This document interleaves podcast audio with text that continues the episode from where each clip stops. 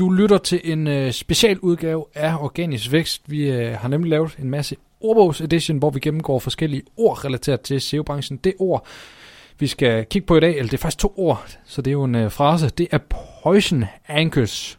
Ja, øh, min, ja, min navn er Simon Kjær, sorry. Men øh, det vi... Øh, det, det der er ved et poison anchors, eller et giftig ankertekst, det betyder, at hvis du øh, har nogle links, eller har lige pludselig ret mange links af nogen, hvor, det, hvor der står nogle ord, så kan Google gå ind og tro, at din side er hacket.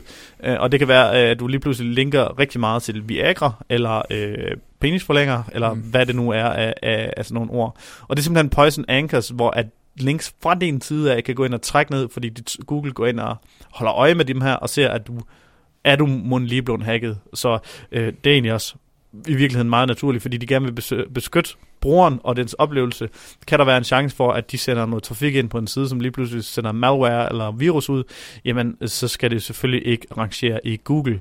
Vi har netop set et eksempel på Search Engine Land, som er en af verdens største SEO-artikel- øh, øh, øh, og indholdssider, altså om, om SEO-branchen. De blev lige øh, smidt ud af Google, fordi Google troede, de var hacket. Om det var på grund af poison links, eller hvad det var, det er, har vi endnu ikke fundet ud af.